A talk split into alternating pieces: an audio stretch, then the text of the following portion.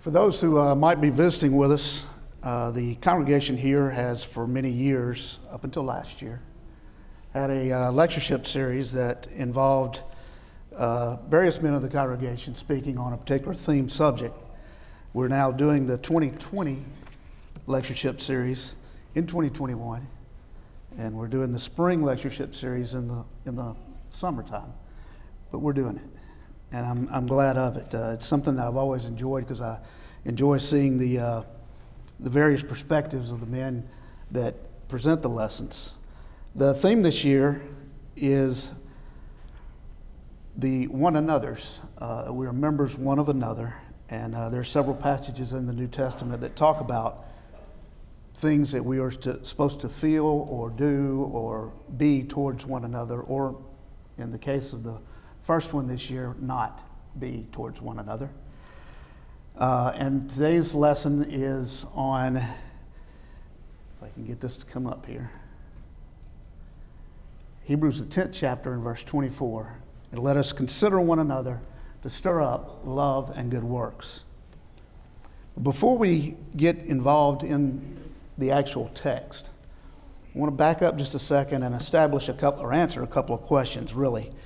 And the first of those questions is how is it that we view God? What, what, do we, what is our attitude toward God? And if you'll, this, uh, the passage that we're going to look at is in Hebrews, the 10th chapter, which is towards the end of the book of Hebrews. And all throughout the first nine and a half, or ten and a half rather, chapters, there's been one thing that's been hammered over and over. And that one thing is that Jesus is better. The whole narrative of the book has been that Jesus is better. It started out Jesus is, is better than the angels, he's better than Moses, he's better than the priests, he's better than the prophets. And that's where we, we're coming to in, in this, in this uh, book here.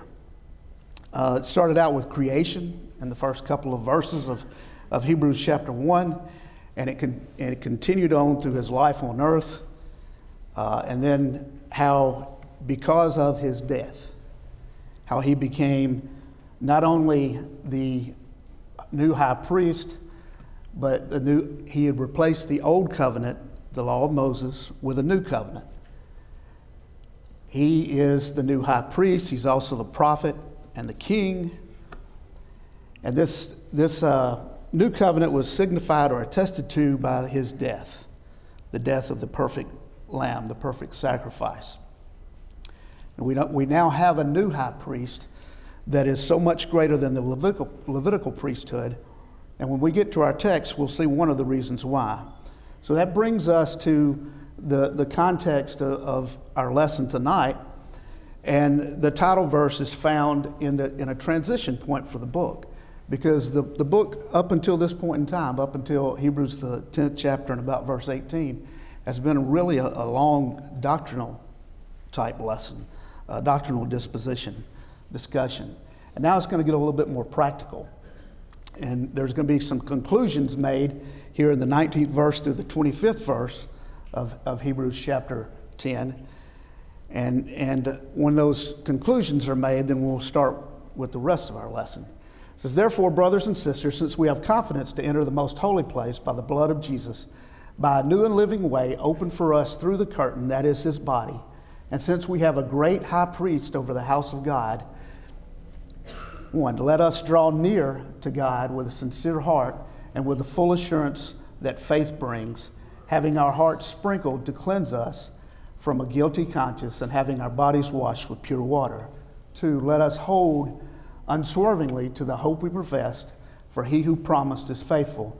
And three, let us consider how we may spur one another on towards love and good deeds, not giving up meeting together as some are in the habit of doing, but encouraging one another, and all the more as you see the day approaching.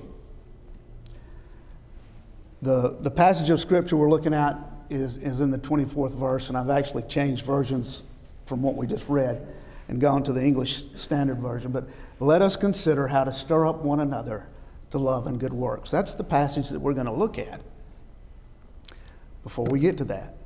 So there were two things we wanted to, two questions we wanted to answer. How do we view one another? What is it that we think about when we think about the other members of, the, of this congregation? The, the one another's, of course, that we're referring to throughout this study, uh, throughout the entire 13 weeks of, of study, has to do with our fellow Christians.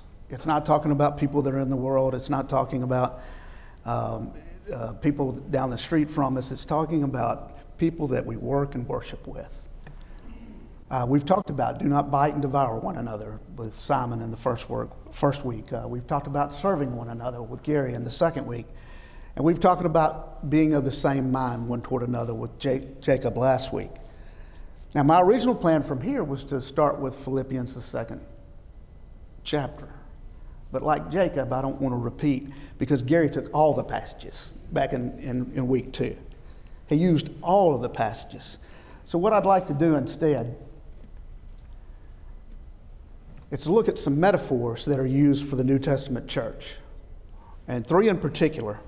And I think uh, will make the same point that's being made. The first of those metaphors is the, is the body of Christ. Turn with me, if you would, to uh, 1 Corinthians, the 12th chapter, and we'll begin reading in, in uh, verse 12. 1 Corinthians chapter 12, and we'll begin reading in, in verse 12. For even as the body is one and yet has many members, and all the members of the body, though they are many, are one body, so also is Christ. For by one Spirit we were all baptized into one body, whether Jews or Greeks, whether slaves or free, and we were all made to drink of one Spirit. For the body is not one member, but many. If the foot says, Because I am not a hand, I am not part of the body, it is not for this reason any, le- any the less a part of the body. And if the ear says, Because I am not an eye, I am not a part of the body, it is not for this reason any the less a part of the body. If the whole body were an eye, where would the hearing be? If the whole were hearing, where would the sense of smell be? But now God has placed the members, each one of them, in the body just as He desired. If they were all one member, where would the body be? But now there are many members, but one body. And the eye cannot say to the hand, I have no need of you, or again, the head to the feet, I have no need of you. On the contrary, it is much truer that the members of the body which seem to be weaker are necessary, and those members of the body which are deemed less honorable, on these we bestow more abundant honor, and our less presentable members become much more presentable. Whereas our more presentable members have no need of it, but God has so composed the body giving more abundant honor to that member which lacked, so that there be no division in the body, and that the members may have the same care for one another. I'll stop right there in, in verse 27. Um, we know how a body works. None, of, well, maybe one of it. No, none of us in here, I don't think, are doctors. But we know how the body works for, the, for, the, for a basic standpoint. And it looked real funny today if I had just come up here with my left ear and my right elbow. There wouldn't be anything of me because I wouldn't be a body. So we understand that analogy. We understand the next analogy. We understand the analogy of a building. And I'll, I'll refer only to uh, 1 Peter 2 and verse 5 out of these passages where we're called living stones that are assembled together. And, and the idea there is that a house is being built, or a building, or a temple is being built. And we, we know the same thing. If we drive down the street and we see just the foundation of a house, we don't think there's a house there. If we see a house that's been completely built, but part of it has been smashed in, and, and other parts of it are, you know, maybe part of the roof is missing and part, part of this is missing, we don't consider that a house. A house is a whole building, a whole feature. It is, it is not something that is in part. Same thing with the third analogy there, the analogy of a family or a household. Uh, Ephesians, the second chapter, if you'll turn with me there. Ephesians 2 actually sort of uh, blends a couple of the couple of the different analogies here. It actually blends uh, the building, the temple, the, the family, the household. And if you go back a little bit, it, it blends the body in there as well.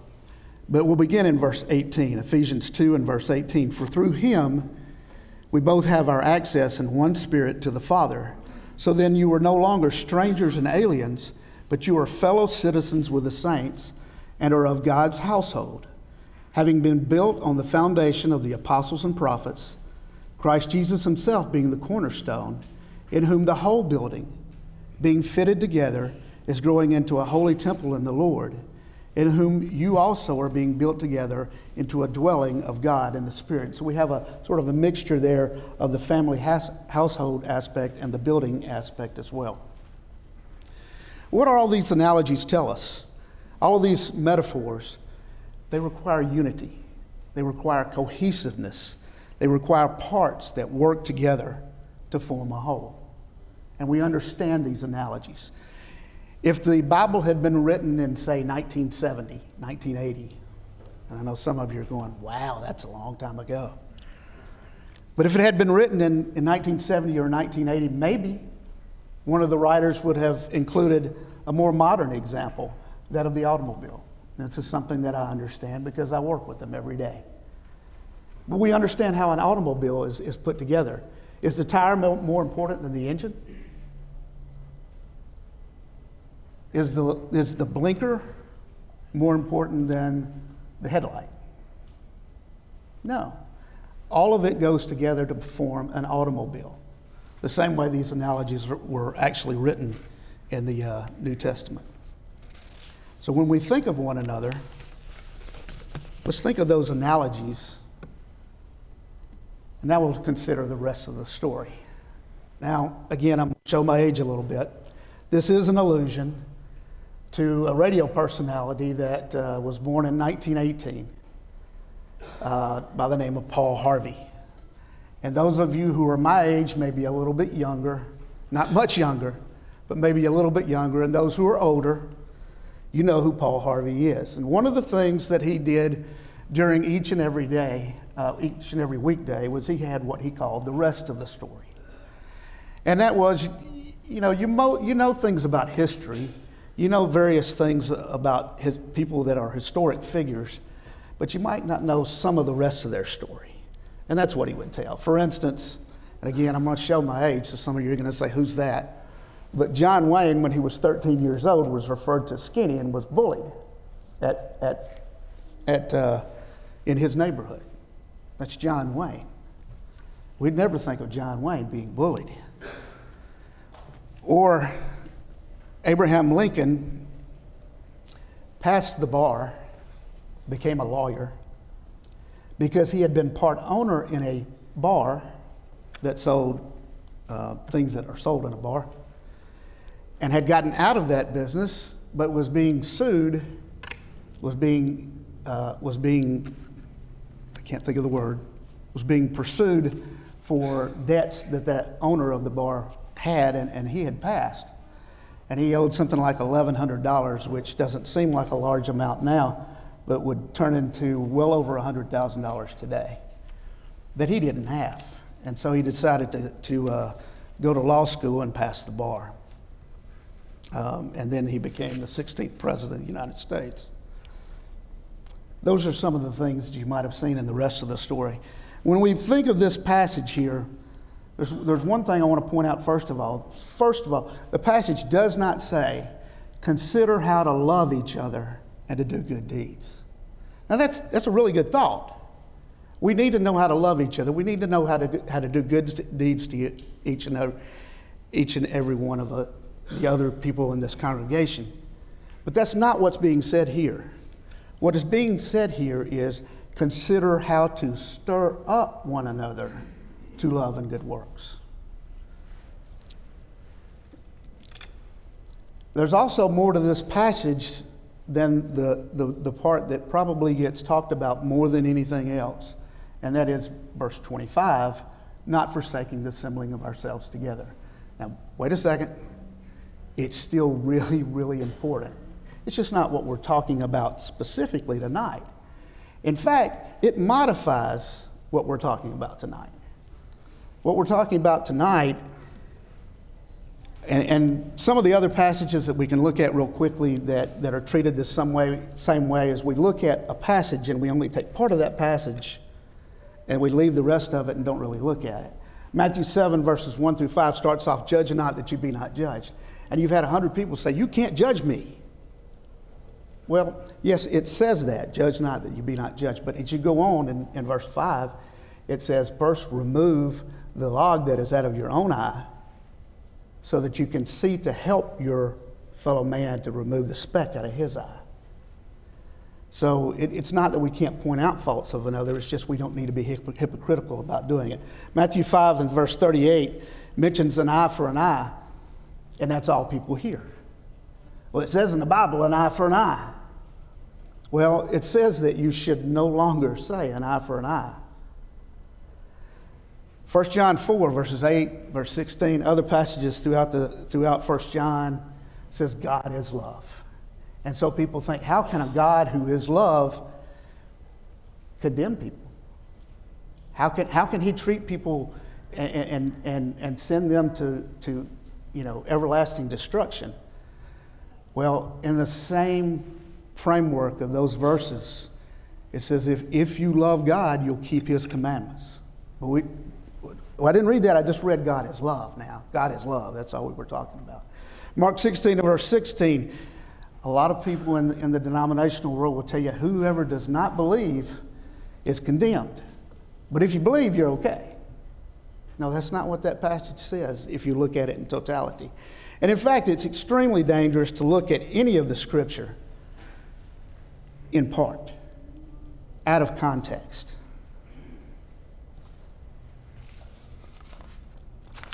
A little word study from, from the phrase that we're looking at tonight. Uh, and I, I, first want to emphasize it's just a little word study because I'm not a Greek scholar. I don't speak Greek. I can somewhat read a dictionary uh, as long as it's translated into English. And so what you're going to get is a little bit of that. But it's, it's really important. There's four words or phrases uh, in this little part that, that we want to look at. And the first one is consider. And by consider, it's meant to perceive clearly, to understand fully, to study, to give careful attention to. It's the same word that's used in response. You know, I talked about Matthew 7 a minute ago when it says, Consider the log or the beam that's in your own eye before you go and try. You, you want to take careful consideration of that. It's the same word that's used in Luke, the 12th chapter, in verse 24, when it, when it describes consider the ravens, how they don't, they don't um, sow and they don't reap, but yet they're fed every day. God takes care of them. Or consider the lilies in verse 27, where it says, they don't toil, they don't spin, but Solomon was never clothed like they're clothed. So he, he and it's also used in Hebrews, the third chapter, when it says, consider Jesus. Um, and we, we um, time's not going to permit me to read that passage, but all of these, these usages of this word consider means give careful thought to. It's not something that's done accidentally, it's not something that's done casually. So when we consider one another in order to stir up love and good works, we've got to take, we've got to meditate on it. We've got to really give some thought to it. It's also implied a prerequisite here is that we know one another before we can, before we can consider how to stir up one another to love and good works. The next phrase, stir up. Spur, provoke, agitate, excite, stimulate. All of these, all of these words are some of them are used in, in uh, some of the other translations of this word. It's normally used in a negative connotation. When you hear the word provoke, what do you, what do you normally hear coming after that? Provoke somebody to wrath, provoke, provoke somebody to anger, provoke, provoke somebody to jealousy, or provoke a fight. So it's normally used like that, but in this instance, it's used in a positive fashion. We're to stir up one another to good love and good works. Furthermore, to consider how we're supposed to do that. All right? Two more phrases. One is love, and we, we pretty much understand that. This is the word, and I will try a little bit of Greek here. The word agape, which is the noun form agapao, which is the verb form. Uh, and, and we understand what that is. It's selfless, unconditional love. It's the type of love that's talked about when, when, when it says, you know, the most quoted scripture in the Bible is John 3.16. God so loved the world. He loved it unconditionally without any type of attachment to it. Uh, it's talked, it, it, talks about how he first loved Jesus and, and how the, that, that was how Jesus learned to, uh, love his disciples because of the way that God loved him.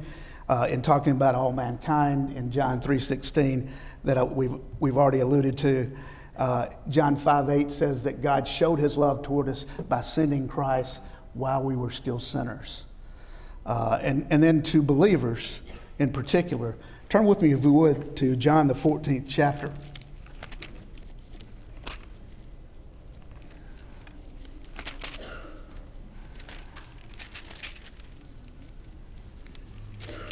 John 14, and uh, we'll look at. Let's see. We'll look at verse 15 first of all. It says, If you love me, you will keep my commandments. We'll skip down to verse 21. It says, He who has my commandments and keeps them is the one who loves me. And he who loves me will be loved by my Father and I will love him and will disclose myself to him. And then verse 23 says much the same thing. Jesus answered and said to him, If anyone loves me, he will keep my word, and my Father will love him, and we will come to him and make our abode with him. So that's God's reaction to, to uh, those that believe. Uh, but it also, that, that word is used when God tells us what he expects of us toward both him and to our fellow man. Uh, John, the 13th chapter, if you'll back up a couple pages, John 13, verses 34 through 35, Jesus, in talking to his disciples, says, A new commandment I give to you, that you love one another, even, I has lo- even as I have loved you, that you also love one another. By this, all men will know that you are my disciples if you have love one for another. 1 John 2 and verse 5 says, The love of God is perfected in those that keep the word. 1 John 4 and verses 11, 11 and 12, we ought to love one another because God loved us. And if we love one another, God abides in us, and his love is perfected in us. And then Colossians, the third chapter, verses 12 through 14, refers to love as the perfect bond of unity. All right? So we got three of those phrases out of the way. Let's look at the fourth one, and that is good works. We're going to look at actually the word good. Uh, the Greek word for good is kalos. Is that right, Bob? Sort of? Defined as, as what is intrinsically good, what is noble, what is right, what is honorable. And, and good works are a natural progression of, of love and, and faith. Uh, Galatians, the sixth chapter, we'll turn quickly there and, and look at it actually, Galatians 6 chapter and verses 9 and 9 through 10 actually refers to doing good toward all men, especially those who are of the household of faith. Um, Ephesians 2 and verse 10 says that we are created in Christ Jesus for good works. After it has explained how God loved us and extended grace and mercy towards us, and that we're saved by faith. And, and then in, in verse 10, um, we are created as a new creature for good works. Um, the passage that I want to look at is Titus, the second chapter. Because Paul, in writing to Titus here, gives a pretty lengthy d- dissertation on his instructions to those that he's preaching to. Um, and we're going to look at several of the verses here. But I wanted to, to get a little bit of context. In, in the very first part of chapter 2, Paul tells uh, Titus to, to speak the things which are fitting for sound doctrine.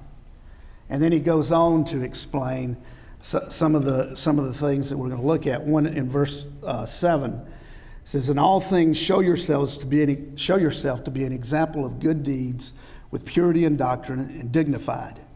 In verse 14, he says, um, that Jesus gave himself for us to redeem us from every lawless deed and to purify for himself a people for his own possession, zealous for good deeds. Uh, you continue on into the third chapter, and verse 8 says, This is a trustworthy statement, and concerning these things, I want you to speak confidently so that those who have believed God will be careful to engage in good deeds. These things are good and profitable for men. And then in verse 14 again, our people must also learn to engage in good deeds to meet pressing needs so that they will not be unfruitful. Uh, Bob referred to 2 Timothy, the third chapter, verses 16 and 17, to, to begin his lesson this morning. And it, at the end of that, it's so that a man can be complete, equipped for every good work. And it's because God loved us first. As far as faith goes, James, the second chapter, uh, is, the, is the passage that refers to faith without works being dead. Uh, you show me your faith without your works, and I'll show you my faith by my works. And then he goes on to explain how Abraham, through faith, acted, and, and, and Rahab, through faith, acted. And that was, was what saved them. Okay. We know what, we know what the uh, verse says. Consider one another to, to stir up love and good works. How do we accomplish this? How, how, how do we actually go about obeying this commandment? Because that's what it is it's a commandment of God.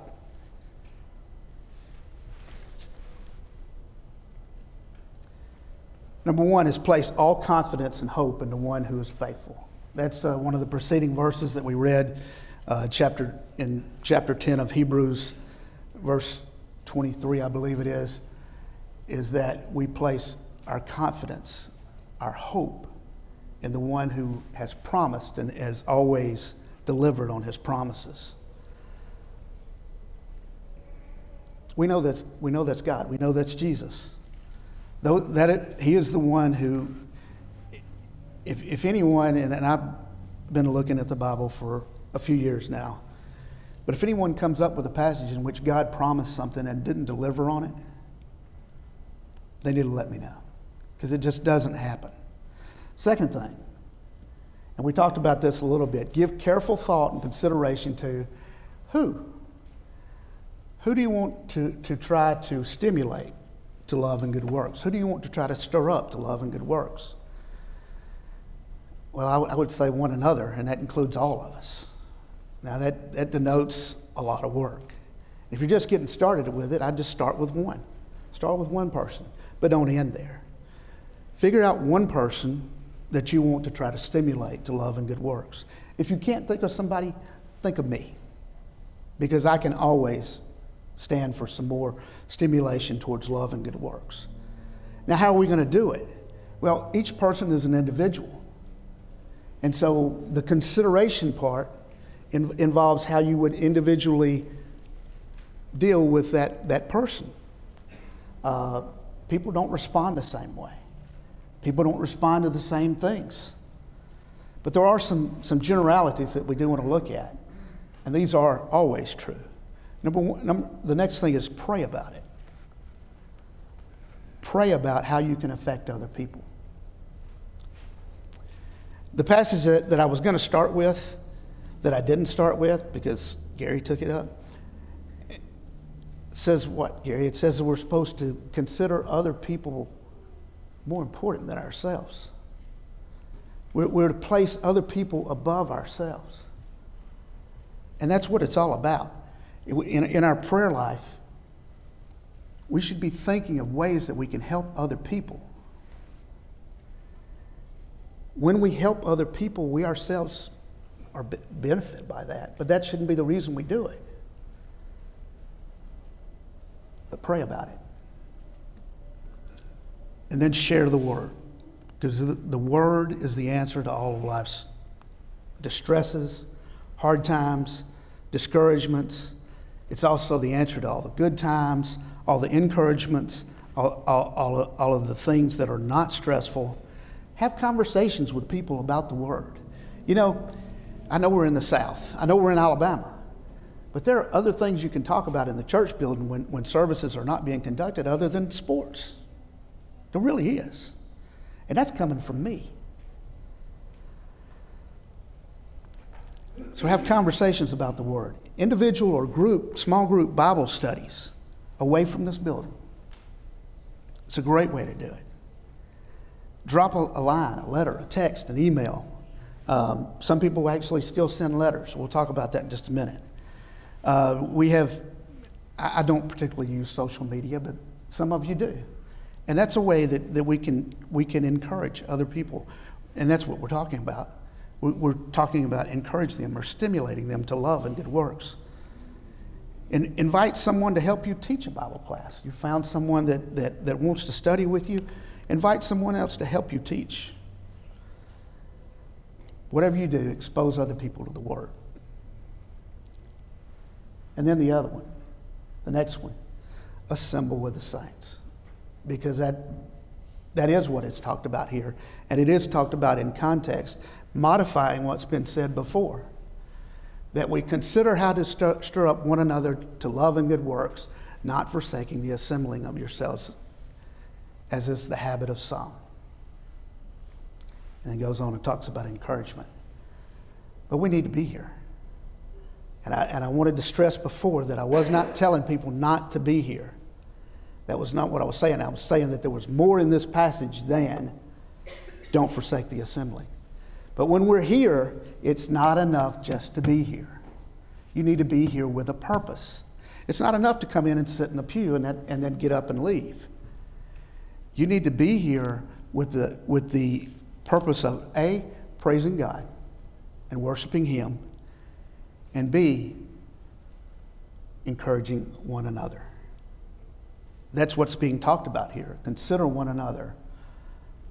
How to stir up love and good works, not forsaking the assembling of yourselves as the manner of some is, but encouraging one another so much the more as you see the day approaching.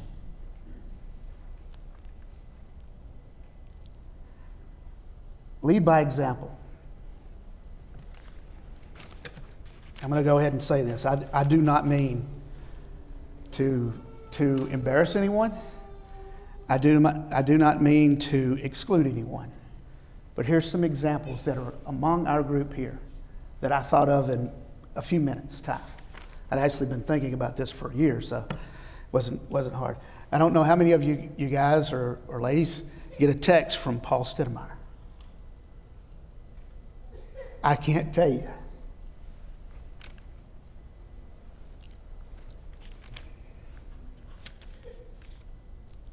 How many times that comes just the right time? Some of these things have been affected by COVID, so just, and, and some have resumed a little bit, and some, some have not. We used to have monthly ladies class, and it was almost always 93.76 time, percent of the time was hosted by Sonia Phillips. I, I made up that number, by the way. But, and then there were those who regularly attended that ladies class. Uh, and I know because my mom attended it, it on some occasions. Uh, the men's IHOP group, because I don't know of another name to, to give them, very small group but consistent. Uh, the letter, okay, this is a long one here. The letter writing personal work group of ladies, uh, and you know who I'm referring to. But uh, some of the names that I can remember, because I've received letters in the past, of letters of encouragement, uh, little notes. Uh, you may have been sick, uh, or maybe mom was sick about, or, or something. Or maybe that I presented a lesson and they just wanted us to, to say thank you. Uh, Dee, Tiffany, uh, Emily Ann, Betty, Stidmeyer, Missy, uh, and, and daughters were involved in this Rachel, Sarah, Mia. Just, and again, I'm just throwing names out here, not to embarrass anyone, not to exclude anyone. Those who have done things, especially for the elderly, we've got a group of ladies that are of all the same age group, sort of. And I'm not saying old, young, anything like that. Uh, Caroline, Tamara, Angel, Kristen, uh, there's probably others again. People just by their presence here who are an encouragement. Um, Kristen Allen, John and Nancy Little, Ray Davis, uh, when they were alive, Sister Kathy Martin, Brother Dewey Crawford. And then, as I was, had already completed everything and I think sent it in, I, I looked at my email last night and I had to add something to my notes. And that was the meal list that is run by Abby Job Johnson for the most part. And I, I, the reason I say, and not only the meal list is who takes care of it, but who responds to it, because it was sent out at 5:24 last, no, 5:42 last night. And at 7:24, I checked my email, and I looked at it, and I, I didn't really have an opportunity to do anything anyway. But I looked at it because I knew what it would look like. It was full, absolutely full. And those are things that are encouragement to people around here. Those are things that stimulate others leading by example, you stimulate others to love and good works. And there are others. And then the ultimate example that we, we have in the scriptures is that of Jesus Christ himself. He took a, a ragtag bunch of men, fishermen, tax collectors, and he worked with them on a daily basis, and he, he traveled with them, and he showed them how to love. He showed them how to do good deeds. He taught them how to love. He taught them how to do good deeds. He prayed for them. John 17th chapter, we've already referred to that one, on one occasion here. But that is, a, that is a passage of scripture that is absolutely gorgeous. Take it, take it home and look at it tonight. He is the ultimate example that we have in the scriptures of how we accomplish stimulating other people to love and good works. If you don't believe it, look at what those men did a few days after he ascended.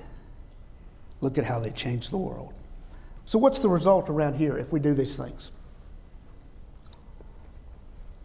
Number one, God's word is going to be obeyed and he's going to be praised. That's the, that's the most important thing, anyway. Others are encouraged to further love and good works.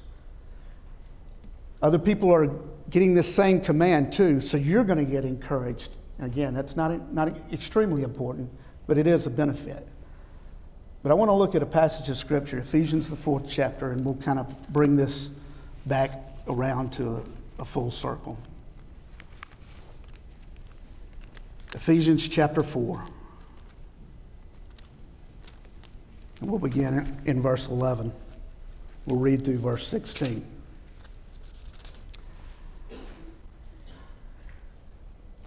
Ephesians chapter 4, verses 11 through 16. Remember how we talked about the analogies to begin with, the metaphors? And one of those metaphors was that of the body. And he gave some as apostles, and some as prophets, and some as evangelists, and some as pastors and teachers, for the equipping of the saints for the work of service to the building up of the body of Christ, until we all attain to the unity of the faith and of the knowledge of the Son of God to a mature man, to the measure of the stature which, stature which belongs to the fullness of Christ. As a result, we are no longer to be children, tossed here and fro, tossed here and there by waves and carried about by every wind of doctrine, by the trickery of men, by craftiness and deceitful scheming. But speaking the truth in love, we are to grow up in all aspects into Him who is the head, even Christ, from whom the whole body, being fitted and held together by what every joint supplies, according to the proper working of each individual part, causes the growth of the body for the building up of itself in love. That's the result. It's a group like uh, Bob referred to the group in Antioch, this, this this uh, morning in his lesson. And the group in Antioch was largely formed because people had left Jerusalem because they were being persecuted. But it was also formed by people from the northern part of the African continent. On groups over into Asia, it refers to men of Cyprus and Cyrene. Check out where those places are from. They took in maybe the biggest villain towards the church when Barnabas, Barnabas brought Saul into the congregation. And it didn't cause any strife whatsoever. In fact, a lot of work was done. It says that the word of God multiplied there. They sent out Paul and Barnabas on the first journey when God made request of them. Um, that's what you wind up with, is a group of people doing exactly what God designed it, a group of people to be doing. You wind up with a body working together. If you're not a part of that body and you want to be made a part of that body, we'd invite you to do that tonight. If you have been a part of that body and, and you brought shame to the body, you're not pulling your part as, as a member of that body, then you can come forward and make that right tonight. We, we invite you, if you need to respond to the gospel of Christ, please come as we stand and sing.